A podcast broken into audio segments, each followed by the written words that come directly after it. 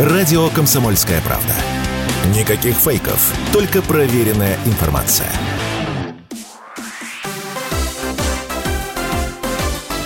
Новости спорта. Московский «Спартак» на своей площадке обыграл столичное «Динамо» в матче регулярного чемпионата континентальной хоккейной лиги. Встреча с 15 голами прошла накануне. Основное время матча завершилось со счетом 7-7. В овертайме решающую шайбу забросил спартаковец Александр Беляев. «Спартак» благодаря победе набрал 54 очка и догнал «Динамо» в турнирной таблице Западной конференции. Команды делят лидерство.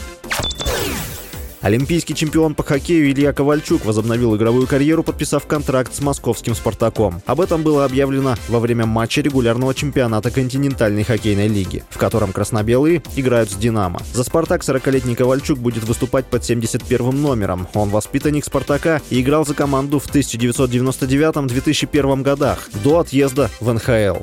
Форвард не играет с апреля 2021 года, когда завоевал Кубок Гагарина в составе «Авангарда». После этого он ездил на Олимпиаду 2022 в Пекин в качестве менеджера.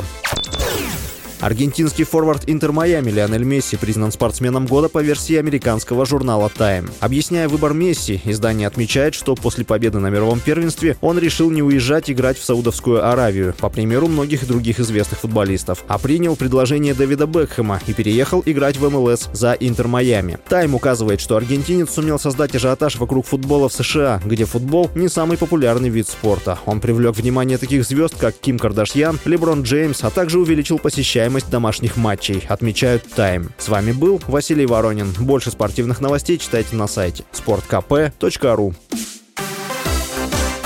Новости спорта.